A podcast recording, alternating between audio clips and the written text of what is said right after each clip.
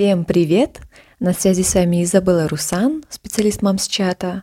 Если вы слушали предыдущие наши эфиры, то, в принципе, вы знаете, к какой области медицины мы относимся. Но в рамках сегодняшнего эфира про ненужные анализы я просто обязана отчитаться, в какой области я работаю и почему я имею право вещать о том, какие анализы на сегодняшний день являются ненужными.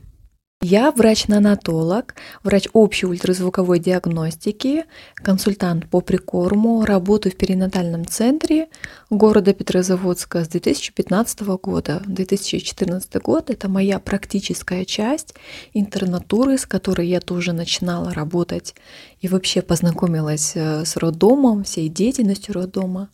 Первый из списка анализов, который является ненужным на сегодняшний день и не имеет никакой клинической обоснованности, никакой ценности, это анализ на дисбактериоз. Давайте разберемся, почему. На сегодняшний день в нашем желудочно-кишечном тракте выделено 2355 видов бактерий. При анализе кала на дисбактериоз мы ждем роста около 20 видов бактерий. Иногда дают данные 10-20 видов бактерий. Большая часть кишечных микроорганизмов не культивируется. Поэтому мы с вами можем увидеть на бланке анализов лишь 10-20 микроорганизмов. У каждого из них напротив названия стоит определенная норма. Эти нормы определяли по неизвестным источникам, и хотелось бы спросить, определяли ли вообще? Ну, точно неизвестно. Статьи и учебники не описывают совершенно, как сравнивали микрофлору здоровых и больных людей. Количество некоторых видов, оно может меняться даже в течение нескольких часов. То есть для одних пациентов 10 в 5 это может быть норма, для других 10 в 7 или 8 при общем удовлетворительном состоянии, хорошем физическом развитии, весовых прибавках – то данный показатель считается также нормой для малыша. Простыми словами, истинный состав кишечной микрофлоры – это наши отпечатки пальцев.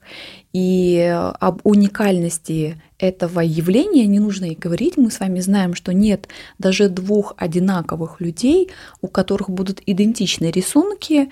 Поэтому по 10-20 выделенным микроорганизмам мы не можем судить о норме, об общей картине микробиоты вашего кишечника из более 2355 микроорганизмов в целом, пока на сегодняшний день выделенных. Анализ кала на дисбактериоз правильно называется бак-посев или бактериологический посев. И это исследование кала, с помощью которого определяется состав и количество микроорганизмов, которые обитают в пищеварительном тракте человека. Но, повторюсь, по тому маленькому количеству выделенных микроорганизмов нельзя судить о всей работе большой микробиоты кишечника, которая индивидуально у каждого человека. На сегодняшний день, кроме как в России и странах СНГ, простой посев стула для выявления дисбаланса микробиомы не выполняется нигде. То есть этот анализ не несет в себе никакой ценности и не стоит затрачивать такие большие денежные ресурсы на выполнение этого анализа, поскольку клинической значимости нет важно сказать про само определение дисбактериоза. Оно имеет место быть. И в общем оно просто означает некий дисбаланс в микробиоме кишечника. Но в международной классификации болезней как такового диагноза, который шифруется и который мы можем выносить в заключение после осмотра пациента, да, а его не существует. Поэтому, если специалист выставляет диагноз дисбактериоз и назначает ряд исследований, а, желательно обратиться ко второму мнению, поскольку данного диагноза нет, как симптом, как нарушение баланса микробиома кишечника имеет место быть и бывает при тяжелых заболеваниях, а, например, колите, остром гастроэнтерите, острых отравлениях, но как отдельно выделенный диагноз его просто-напросто нет. Контексте диагностики вот того самого несуществующего диагноза дисбактериоз вам могут назначить общий анализ крови, биохимический анализ крови, общий анализ кала или называется капрограмма и определение чувствительности к бактериофагам. И эти анализы в контексте мнемодиагностики мнимого диагноза, они не информативны. Я постаралась просмотреть стоимость анализа а, по нескольким известным лабораториям, к которым мы чаще всего обращаемся. Ценовая категория разная, от 1200 до 1780 рублей, да, приблизительно 1800 рублей. Вы только представьте, какой вкусный ужин был бы у мамы взамест потраченного на этот ненужный анализ ресурса. Общий анализ кала, он же К-программа, а, информативен по отношению выявления глистной инвазии. По всем остальным параметрам, в частности по теме дисбактериоза, никакой информативности нет. Следующий анализ из списка ненужных анализов – это анализ на микробиоту по Осипову или же другое название методом хромата масс-спектрометрии очень дорогой анализ, который в себе не несет никакой клинической практической значимости. Следующий анализ. Это анализ кала при атопическом дерматите, аллергическом проктоколите. Также не несет в себе ценности, поскольку уже доказано, что атопический дерматит не имеет связи с кишечником – Атопический дерматит – это хроническое, мультифакториальное, то есть многофакторное, многопричинное а, воспаление кожи, которое требует местного лечения, воспаления кожи и длительной уходовой терапии. И связи атопического дерматита и кишечника нет, Поэтому в лечении атопического дерматита не используют ни энтеросорбенты, ни пробиотики, ни бактериофаги, ни какие-либо, к сожалению, БАДы для очищения кишечника.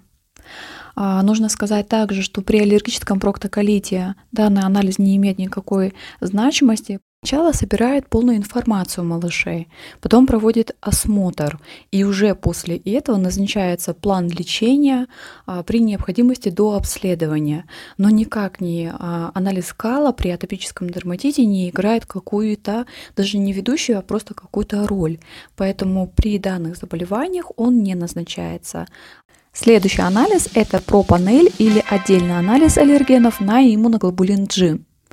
Чтобы вы понимали, иммуноглобулин G не может быть рассмотрен как диагностический критерий, как некий метод даже подозрения аллергии.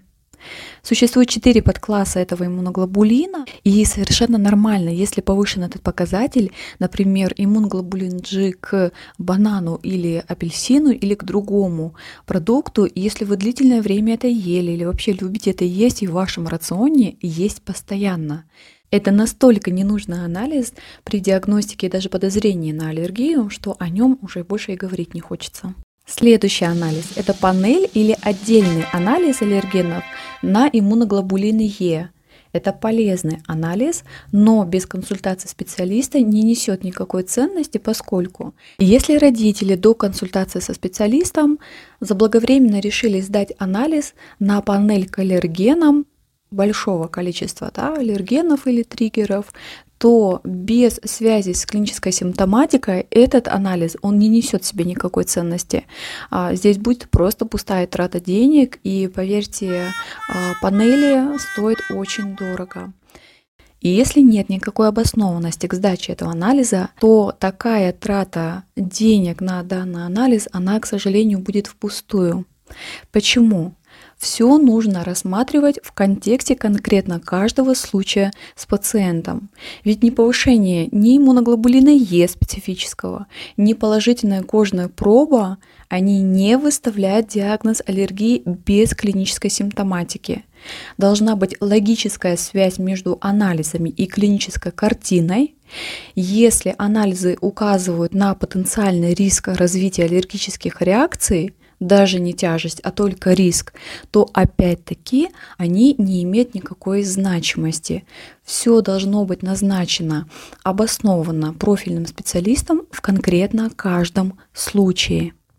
Следующий анализ – это про общий иммуноглобулин Е, если данный анализ будет назначен с целью выявления хоть какой-либо аллергической реакции в организме, то этот анализ а, относится к ненужным анализам, не имеет значимости, нельзя оценить по общему иммуноглобулину Е, не специфическому показателю, какие есть у а, организма изменения, при иммунодефиците, при аутоиммунных заболеваниях и при глистных инвазиях показатель будет повышен. То есть этот анализ совершенно точно относится к разряду ненужных анализов и не показывает какой-либо аллергической реакции, происходящей, протекающей в нашем организме. Следующее – это аллергичип перед введением продуктов прикорма. Тоже нередкая ситуация, когда перед введением прикорма, не учитывая пищевой интерес малыша, признаки готовности, мама переживает о том, что может возникнуть какая-то потенциальная аллергическая реакция. И э, от незнания, к сожалению, можно обратиться в лаборатории, сдать опять-таки какую-либо панель на иммуноглобулин G, как мы с вами говорили, а, пустозвонный анализ, или на панель или отдельный анализ на иммуноглобулин Е, но без консультации со специалистом. Реакция на первую пробу нового продукта не формируется, так как еще не образовались антитела. Мы всегда стараемся рассказывать об истинной пищевой аллергии и чем она отличается от псевдоаллергии, почему мы ее всегда боимся, какую она несет в себе опасность и как вводить э, продукты прикорма. В частности, мы говорим про девятку аллергенов, которые важно вводить до первого года жизни с целью, напротив, уменьшения аллергических реакций в будущем. Мы помним, что аллергенность продуктов, она определяется именно белковым составом, а не цветом. Поэтому в контексте большой девятки аллергенов мы наоборот рассказываем о том, что их важно вводить до года жизни. Основным продуктом большой девятки аллергенов относят молоко, яйцо, рыба, моллюски ракообразные, арахис, орехи, пшеница, соя и кунжут – и плавно переходя на следующий ненужный анализ, важно сказать, что э, даже сдавая специфический иммуноглобулин Е на сахар, этот анализ относится к ряду ненужных анализов. Аллергии на сахар не бывает, потому что мы с вами ранее уже определились, что аллергенность продуктов определяется белковым составом, а сахар это углевод, поэтому а аллергия не может развиваться на углеводы, они не участвуют в иммунной реакции, развитии аллергических реакций. Поэтому помним, что аллергия на сахар – это из разряда мифов. А, конечно, в контексте, например, псевдореакции могут быть а, некие реакции на красители, ароматизаторы, но не на углевод. К разряду ненужных анализов также относится общий анализ крови, в котором рассматривают Эозинофилы. Эозинофилы, они могут быть повышены при глистной инвазии, иммунодефицитах, аутоиммунных заболеваниях и очень часто смотрят не абсолютные значения, а процентные. То есть в бланке, когда мы видим в процентах повышение показателя, могут быть заключены такие слова, что у ребенка есть некая аллергия в организме. Этот анализ, опять-таки, не несет в себе никакой ценности. Следующий анализ – это про катионный белок из зенофилов очень ругаются профильные специалисты, когда родители приходят а, заранее сдав этот анализ для диагностики аллергии. А, данный анализ, он не имеет в себе никакой ценности. Его могли использовать в научных а, целях для каких-то исследований. С практической точки зрения этот анализ не сдается вообще при диагностике аллергии. Стоимость такого анализа не маленькая, поэтому помним, что этот анализ не нужен и без а, рекомендации специалиста сдавать его не нужно, и в частности вообще его сдавать не нужно на сегодняшний день, пока такие данные. Про кальпротектин. Дорогой анализ, который в грамотных руках не назначается как диагностический инструмент при аллергии на белок коровьего молока, дисбактериозе, коликах, запоре у младенцев – этот анализ имеет место быть, но при других состояниях. Следующие ненужные анализы перед вакцинацией – это общий анализ крови и общий анализ мочи. ни до, ни после вакцинации сдавать анализы крови нет никакой необходимости. Педиатр рассматривает малыша, делает заключение о том, что малыш здоров и допускается к вакцинации. Следующий анализ – это анализ кала на скрытую кровь при очевидной крови в подгузнике а, этот анализ не несет себе никакой ценности, поскольку мы и так видим, что в подгузнике а, после дефекации есть прожилки крови. В этом случае необходимо до обследования а, осмотр начинается с педиатра, можно с детского хирурга, далее маршрутизация по рекомендациям специалиста. Один из последних анализов, на который хотелось бы обратить внимание, очень актуальная тема для младенцев, это анализ кала на углеводы при диагностике лактазной недостаточности. Этот анализ не информативен, поскольку результаты, которые получаем после работы с лабораторией, а, они имеют довольно широкий диапазон нормы, и нельзя эти нормы использовать ни у младенцев, ни у взрослых. Поэтому мы не имеем права ориентироваться только на лабораторные показатели без учета клинической симптоматики. Диагноз лактазная недостаточность выставляется у младенцев клинически и нет никакой необходимости обращаться э, дополнительно к лабораторной диагностике, затратив на это не только денежные ресурсы, но и э, свои силы и энергию. Очень часто родители волнуются, а, ожидая результаты лаборатории и расстраиваются, когда видят, показатель, который не вкладывается в норму, которую дает нам лаборатория. Лактазная недостаточность у младенцев, она выставляется по клинике, соответственно, какие могут быть клинические симптомы. Это частый зеленый пенистый стул с кислым запахом, а, сильно повышенное газообразование, а, недостаточные или плохие весовые прибавки, соответственно, физическое развитие будет страдать. И в этом а, случае мы можем говорить о лактазной недостаточности. И если такое состояние нарушает общее самочувствие малыша, то может быть назначен фермент под э, наблюдением специалиста, и отменяется он при клинических улучшениях. То есть самостоятельно родителям использовать фермент только потому, что у ребенка участился стул, стал зеленым или пена во время дефекации, этого делать не нужно. Стоит сказать про лактазную недостаточность, что на сегодняшний день она а, в состоянии гипердиагностики. Для младенцев, у которых незрелая ферментная система, характерна транзиторная лактазная недостаточность, и по мере роста и развития она проходит. Чтобы понимать, что лактазная недостаточность у младенцев, она носит временно транзиторный характер, давайте обратимся к физиологии. Лактаза – это фермент, и образовываться начинает в 24 недели внутриутробного развития плода. Пика достигает при рождении. Если малыш родился раньше срока или есть морфофункциональная незрелость, то у него с большой вероятностью, что будет транзиторная лактазная недостаточность. То есть у детей из группы риска, это недоношенные и незрелые дети, лактазная недостаточность – это довольно частая ситуация. И в такие периоды, конечно, нельзя отменять грудное скармливание или, если дети на искусственном скармливании, намеренно переходить на безлактозную смесь, поскольку лактоза как углевод имеет большое значение в жизни ребенка, служит источником энергии для ребенка, способствует всасыванию кальция в кишечника и активизирует размножение полезных для организма бифида и лактобактерий в кишечнике. Хотелось бы отметить про генетический анализ на лактазную недостаточность у взрослых. Для взрослых это не менее актуальная тема, поскольку сейчас популяризированы работы с нутрициологами, с диетологами, а, которые могут назначить анализы на диагностику лактазной недостаточности, но на самом деле все проще, чем кажется. Лично я столкнулась с этой темой при общении родственника мужа, который работал с нутрициологом, и специалистам было рекомендовано сдать анализ на лактазную недостаточность.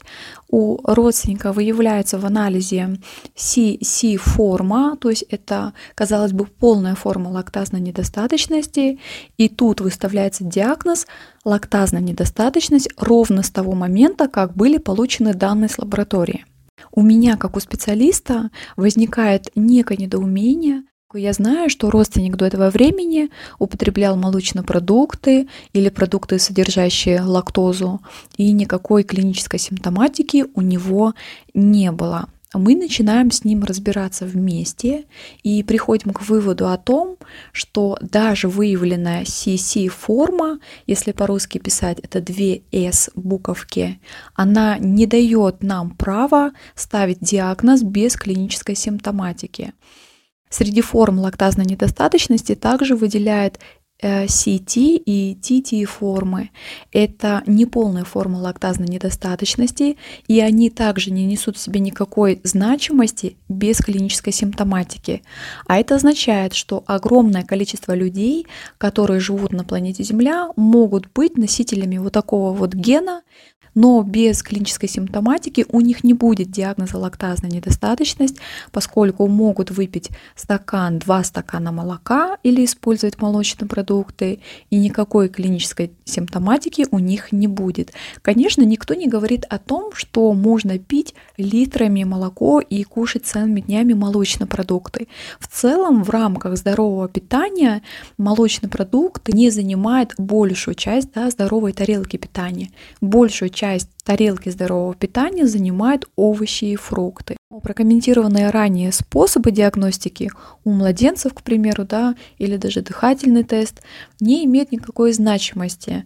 Единственный достоверный лабораторный критерий – это по биопсии тонкой кишки. Это инвазивная манипуляция. У детей, конечно же, будет проводиться под общей анестезией. И понимая, что мы можем выставить диагноз лактазная недостаточность по клиническим симптомам, мы, конечно же, не будем прибегать к таким серьезным инвазивным методам диагностики у младенцев, да и у некоторых взрослых тоже. И в конце про лактазную недостаточность хотелось бы вновь напомнить о том, что отменять грудное скармливание, конечно же, не нужно. При искусственном скармливании продолжать кормить молочной смесью можно с дотацией фермента, и это происходит по назначению специалиста. И хотелось бы отметить, что не нужно маме назначать безмолочную диету при лактазной недостаточности у малыша. Безмолочная диета подразумевает собой ограничение или исключение молочных продуктов, то есть белка коровьего молока. А лактазная недостаточность – это сниженная активность фермента лактазы, который со временем приходит в норму и необходимости дополнительно получать какие-то лекарства для улучшения клинической симптоматики – уже не происходит. После лактазной недостаточности хотелось бы отметить в рамках грудного вскармливания, что посев грудного молока на стерильность и выявление флоры и чувствительность этой флоры к определенным э, лекарствам тоже проводить не нужно. Условно патогенная флора довольно комфортно живет с нами, и при каких-то неблагоприятных ситуациях это стресс или какие-то серьезные заболевания, инфицирование приводит к некой клинической симптоматике. Собственно, это и будет лечить профильный специалист после осмотра и подробной информации. Но, например, в ситуациях, когда младенца беспокоит животик, э, младенческая дисхизия или это течение колик, да, потому что беспокойство живота может быть связано не только с коликами как клиническим диагнозом, но и при повышенном газообразовании, при срыгивании. В этих случаях сдавать рутинно анализ грудного молока на посев микрофлоры и определение чувствительности совершенно не нужно. И в заключение хотелось бы отметить про тот самый анализ в жизни женщины, который ей делать совершенно не нужно. Это анализ своей жизни через призму восприятия других людей. Это самый главный анализ по отношению к самой женщине. Ей не нужно никогда проводить анализ своей диеты, которой нет и которая не работает анализ обидных слов или обращений, осуждений, присваивание вины за такие патологические состояния у детей, как атопический дерматит, аллергические реакции, или даже, знаете, при временных состояниях кожи, это акне или пустулез, или при сибарейном дерматите, при коликах, дисхизии. Это те состояния, которые несут временный характер прямого участия, к примеру, диеты женщины в развитии таких состояний нет. Рефлексировать на данную тему, конечно, можно, но никогда не анализировать в контексте вашего причастия.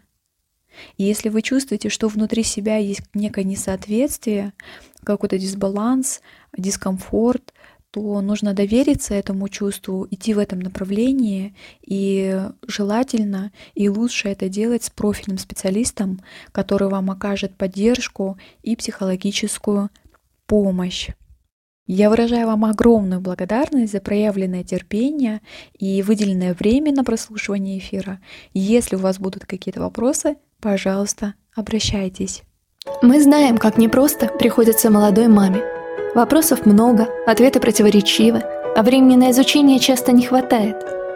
Именно для этого мы собрали основные темы материнства и объединили их в одном сервисе – мы надеемся, что эта информация будет полезна для вас и даст понимание происходящим процессам. Желаем вам счастливого и спокойного родительства. Присоединяйтесь к нам. До новых встреч!